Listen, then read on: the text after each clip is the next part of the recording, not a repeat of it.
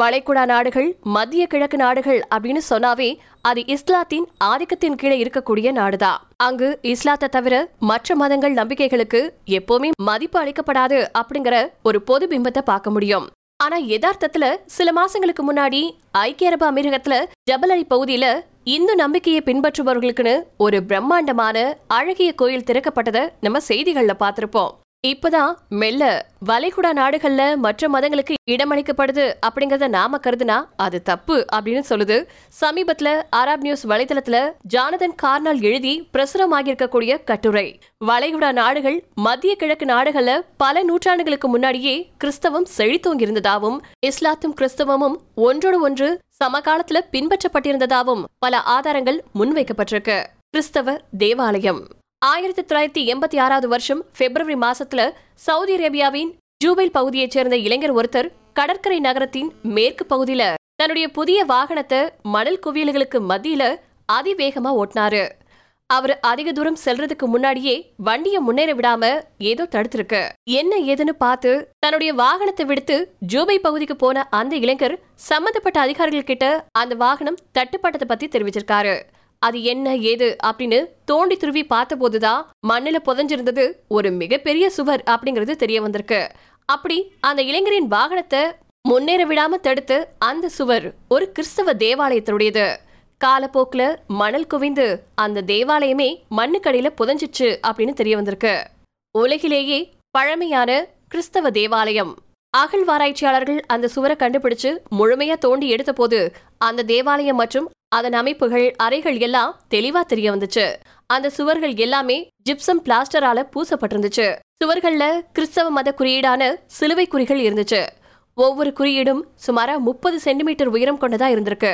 இது ஏதோ ஒரு கிறிஸ்தவ தேவாலயத்தை தோண்டி எடுக்கப்பட்டது கிடையாது. இந்த கிறிஸ்தவ தேவாலயம் கிபி நான்காவது நூற்றாண்டை சேர்ந்தது அப்படின்னு கண்டுபிடிக்கப்பட்டுச்சு. சொல்லப்போனா இஸ்லாத் மதம் உருவாவதற்கு சுமாரா முன்னூறு ஆண்டுகளுக்கு முன்னாடியே இந்த தேவாலயம் இருந்ததா சொல்லப்பட்டிருக்கு. ஆக உலகிலேயே மிக பழமையான கிறிஸ்தவ தேவாலயம் அது அப்படின்னு அரபு நியூஸ் வலைத்தள கட்டுரை ஒன்றுல சொல்லப்பட்டிருக்கு. இஸ்லாத்தும் கிறிஸ்தவமும் அரேபிய கடற்கரைகள்ல வளைகுடா பகுதிகள்ல ஒன்னா ஒரே காலகட்டத்துல இருந்திருக்கு அப்படிங்கிறதுக்கு இதுதான் சான்று. இப்போ சுமாரா முப்பத்தி ஆறு ஆண்டுகளுக்கு அப்புறமா சினியா தீவுல ஒரு கிறிஸ்தவ தேவாலயம் கண்டுபிடிக்கப்பட்டிருக்கு. இது ஐக்கிய அரபு அமீரகத்துல இருக்கக்கூடிய உல் அல் கவின் அப்படிங்கிற கடற்கரையில அமைஞ்சிருக்கு. அந்த தேவாலயத்தில் இருக்கக்கூடிய பொருட்களை கார்பன் டேட்டிங் முறையில பரிசோதிச்சு பார்த்தபோது கிறிஸ்துவுக்கு பிறகு ஐநூத்தி முப்பத்தி நாலுல இருந்து ஆறுநூத்தி ஐம்பத்தி ஆறு வரையான காலகட்டத்தை சேர்ந்தது அப்படிங்கறத கண்டுபிடிச்சிருக்காங்க. இறை தூதரான முகமது நபிகள் கிறிஸ்துவுக்கு பிறகு ஐநூத்தி எழுபது ஆண்டுக்கு அப்புறமா பிறந்து ஆறுநூத்தி முப்பத்தி ரெண்டாம் வருஷத்துல இறைவனடி சேர்ந்ததா சொல்லப்பட்டிருக்கு. இஸ்லாம் மற்றும் கிறிஸ்தவம் இடையிலான மோதல்கள் காரணம் அல்ல. இந்த தேவாலயம் எட்டாம் நூற்றாண்டுல பராமரிப்புகள் எதுவுமே செய்யப்படாம கைவிடப்பட்டு இருக்கலாம் அப்படின்னு கருதப்பட்டிருக்கு.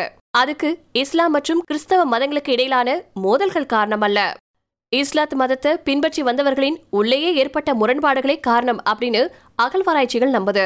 சினியா தீவுல கண்டுபிடிக்கப்பட்டிருக்கக்கூடிய தேவாலயத்துல அந்த கட்டடத்தை அழிக்க முயன்றதற்கான தடயங்களோ கட்டிடத்தை பாதிப்பிற்கு உள்ளாக்குவதற்கான முயற்சிகள் எதுவும் தென்படல. கிறிஸ்துவத்துல ஏசுபிரான் கடைசியா சாப்பிட்ட விருந்த குறிக்கக்கூடிய பண்டிகையை கொண்டாடுவதற்கு பயன்படுத்தப்படக்கூடிய கண்ணாடி கோப்பைகள், ஒயினை கலப்பதற்கு பயன்படுத்தக்கூடிய பாத்திரங்கள் எல்லாமே அந்தந்த இடங்கள்லயே இருந்திருக்கு அப்படின்னு சொல்லியிருக்காரு ஐக்கிய அரபு அமீரக பல்கலைக்கழகத்தின் இணை பேராசிரியரான ஜிம் பவர். இவரே சினியா தீவின் அகழ்வாய்வு திட்டத்தின் துணை இயக்குநராகவும் இருந்திருக்காரு அப்படிங்கிறது குறிப்பிடத்தக்கது.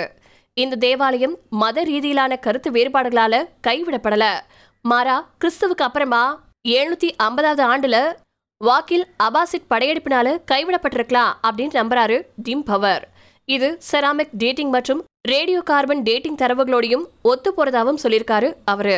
மெசபடோமியாவை அடிப்படையா கொண்ட அபாசிட் படையெடுப்புகள் மிக கோரமானவை. அவங்களுடைய படையெடுப்புகள்னால கடற்கரை ஓரமா இருந்த பல பகுதிகள் அழிக்கப்பட்டது அப்படின்னு சொல்லியிருக்காரு டிம் பவர். எனவேதான் இந்த தேவாலயங்கள் கிறிஸ்துவம் மற்றும் இஸ்லாத் மதங்களுக்கு இடையிலான கருத்து மோதல்களால கைவிடப்படல அப்படின்னு இருவேறு இஸ்லாமிய பிரிவுகளுக்கு மத்தியிலான மோதல் காரணமா கைவிடப்பட்டது அப்படின்னு சொல்லியிருக்காரு. கிறிஸ்தவ மக்கள் அந்நியர்கள்.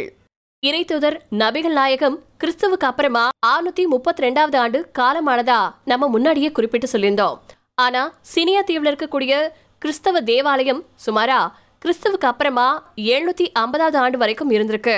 இறை தூதர் நபிகள் நாயகம் இறைவனடி சேர்ந்ததுக்கு அப்புறமா கிட்டத்தட்ட ஒரு நூற்றாண்டு காலத்துக்கு மேல இஸ்லாத்தும் கிறிஸ்தவமும் சகிப்புத்தன்மையோடும் சகோதரத்துவத்தோடும் ஒரே நிலப்பரப்புல ஒரே காலகட்டத்துல இருந்திருக்கு அப்படிங்கிறது நிரூபணமாவது. வளைகுடா பகுதிகள்ல இஸ்லாத் செழித்து வளர தொடங்கின போது கிறிஸ்தவ மக்கள் அந்நியர்கள் அப்படின்னு கருதுறது பொதுவா இருக்கக்கூடிய ஒரு தவறான புரிதல் அப்படின்னு சொல்லியிருக்காரு ஜிம் பவர். அதே மாதிரி கிறிஸ்தவம் ஒரு மத்திய கிழக்கு மதம். ஏசு பிரான் அராமியா மொழியில பேசினாரு. அந்த மொழி மத்திய கிழக்கின் மொழி அப்படின்னு ஒரு வாதம் முன்வைக்கப்பட்டிருக்கு. இந்த கிறிஸ்தவ மடாலயங்கள் மற்றும் தேவாலயங்கள் அனைத்தும் யாரோ வெளிநாட்டுக்காரர்களால இந்த கடற்கரையில வந்து கட்டியமைக்கப்படல. இதே மத்திய கிழக்குல வாழ்ந்து வந்த அரேபிய கிறிஸ்தவ சமூகத்தவர்களால உள்ளூர் மக்களுக்கு கட்டி எழுப்பப்பட்டு பயன்படுத்தப்பட்டது அப்படின்னு சொல்லப்பட்டிருக்கு. ஒட்டுமொத்த அரேபிய தீபகற்பத்திலேயே இஸ்லாத் செழித்து வளர்றதுக்கு முன்னாடியே பெரும்பாலான மக்கள் கிறிஸ்தவத்தையே பின்பற்றி இருக்கலாம் அப்படின்னு பல்வேறு வரலாற்று ரீதியிலான ஆதாரங்கள் மற்றும் கல்வெட்டுகள் நமக்கு சொல்லுது. மத்திய கிழக்குல இஸ்லாத் வளர தொடங்கினதுக்கு அப்புறமா மெல்ல கிறிஸ்தவம் இறங்குமுகம் காண தொடங்கியிருக்கு. அந்த காலகட்டத்துல கிறிஸ்தவர்கள் வெளியாட்களா பார்க்கப்படல. காரணம், அவங்க குடும்பத்துல ஒருவரா பார்க்கப்பட்டாங்க. பல தலைமுறைகளா அரேபிய கிறிஸ்தவர்களா இருந்தவங்க மெல்ல இஸ்லாத்துக்கு மாற தொடங்கியிருக்காங்க. இன்னைக்கு வரைக்கும் இஸ்லாமியரா இருக்கக்கூடிய ஒருத்தர் தன்னுடைய சகோதர சகோதரிகள்ல ஒருத்தர் கிறிஸ்தவரா இருந்திருக்காங்க அப்படின்னு சொல்றத நம்ம கேட்டிருக்கலாம். சோ இந்த ரெண்டு சமூகங்களும் நெருங்கிய உறவை கொண்டிருக்கு. கடந்த ஆயிரத்தி தொள்ளாயிரத்தி தொண்ணூத்தி ரெண்டாவது வருஷம் ஐலேண்ட்ஸ் ஆர்கியாலஜிக்கல் சர்வே அப்படிங்கக்கூடிய புதிதாக அமைக்கப்பட்ட அமைப்பு மூன்று தீவுகளை தேர்வு செஞ்சு தன்னுடைய அகழ்வாய்வு பணிகளை மேற்கொண்டுச்சு. அபுதாபியின் மேற்கு பக்கத்துல சார் பனியாஸ் அப்படிங்கக்கூடிய பகுதியில வீடுகளின் முற்றப்பகுதிகள், உடைந்த பானை போன்றவை கண்டறியப்பட்டிருக்கு. அதை ஆராய்ச்சி செஞ்சப்போ அந்த பொருட்கள் கிறிஸ்துவுக்கு அப்புறமா ஆறு முதல் ஏழாம் நூற்றாண்டுகளுக்கு உட்பட்டதா இருக்கலாம் அப்படின்னு கண்டுபிடிக்கப்பட்டுச்சு. வளைகுடா நாடுகளில் கிறிஸ்தவம். இன்னைக்கு வளைகுடா நாடுகள் அப்படின்னு அழைக்கப்படக்கூடிய பகுதிகளில் ஆயிரத்தி தொள்ளாயிரத்தி தொண்ணூத்தி நாலாவது வருஷத்துல முதல் முறையா அங்க கிறிஸ்தவர்கள் வாழ்ந்திருக்காங்க அப்படிங்கிறதுக்கு ஆதாரமா பிளாஸ்டரால செய்யப்பட்ட சிலுவைகளின் உடைந்த பாகங்கள் கிடைச்சிருக்கு. ஆக வளைகுடா நாடுகள்ல குறைஞ்சபட்சம் நான்காம் நூற்றாண்டுல இருந்து இஸ்லாம் செழித்து வளர தொடங்கினதுல இருந்து சில நூற்றாண்டுகள் வரைக்கும் கிறிஸ்தவமும் வளைகுடா நாடுகள்ல இருந்திருக்கு அப்படிங்கிறதுக்காக பல ஆதாரங்களும் அகழ்வாய்வு சான்றுகளும் இருக்கு. கிறிஸ்துவுக்கு அப்புறமா இருநூத்தி இருபத்தஞ்சாவது ஆண்டுலேயே பல கிறிஸ்தவ மறை மாவட்டங்கள் வளைகுடா பகுதிகளில் இருந்திருப்பதற்கான ஆதாரங்களையும் சுட்டி காட்டுது அராப் நியூஸ் வலைத்தளம். அவ்வளவையே தென் அமெரிக்கா ஈரான் பகுதிகளில் ஹிரா அப்படிங்கக்கூடிய இடத்துல ஆயிரத்தி தொள்ளாயிரத்தி முப்பத்தி ஒன்னாவது வருஷம் ஒரு முக்கிய ஆதாரம் கிடைச்சிச்சு. அந்த நகரம் லாக்மிட்ஸ் அப்படின்னு அழைக்கப்படக்கூடிய மக்களின் தலைநகரமா இருந்துச்சு. லாக்மிட்ஸ் அப்படிங்கிறது ஏமன் நாட்டை சேர்ந்த கிறிஸ்தவ மலைவாழ் மக்கள் இனம் அப்படிங்கிறது இங்க குறிப்பிடத்தக்கது. கிறிஸ்தவ தலம்.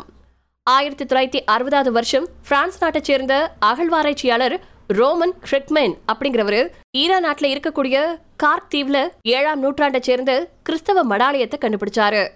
ஆயிரத்தி தொள்ளாயிரத்தி எண்பத்தி எட்டாவது வருஷம் குவைத் நாட்டில் இருக்கக்கூடிய ஃபைலாக்கா தீவுல ஒரு கிறிஸ்தவ தேவாலயம் கண்டுபிடிக்கப்பட்டுச்சு. இன்னைக்கு சவுதி அரேபியா அப்படின்னு அழைக்கப்படக்கூடிய நிலப்பகுதியில தான் தாருக் தீவு அப்படிங்கிற பகுதி இருந்துட்டு இருக்கு. இந்த பகுதியில சுமாரா ஒன்னு புள்ளி இருபது லட்சம் பேர் வாழ்ந்துட்டு இருக்காங்க. இது ஒரு கிறிஸ்தவ தலம் அப்படின்னு தான் அழைக்கிறாங்க. இந்த பகுதியை மேம்படுத்த, இதை ஒரு சுற்றுலா தலமா உருவாக்க சவுதி அரேபியாவின் முடியிலவரசர் முகமது பின் சல்மான் கடந்த நவம்பர் மாத மத்தியில சுமாரா எழுநூத்தி மூணு மில்லியன் அமெரிக்க டாலரை ஒதுக்கியிருக்காராம்.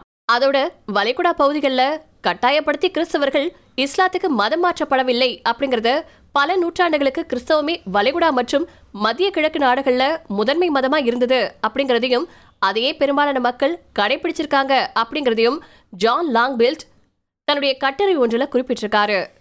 மெல்ல மெல்ல பல நூற்றாண்டுகள்ல பல்வேறு காரணங்களால கிட்டத்தட்ட வளைகுடா பகுதிகளில் வாழ்ந்து வந்த ஒட்டுமொத்த மக்களும் இஸ்லாத்துக்கு மாறியிருக்காங்க அப்படின்னு சொல்லியிருக்காரு ஜான். இதுக்கு வரிச்சுமை, மற்ற கிறிஸ்தவ சமூகத்தினரோடு தொடர்பு இல்லாம இருந்தது, தங்களுடைய வசதிக்காக மதம் மாறியது, இஸ்லாத்தின் சில மிக அருமையான கொள்கைகள், இப்படி பலவற்ற காரணமா சொல்லியிருக்காரு ஜான் லாங்பெல்ட்.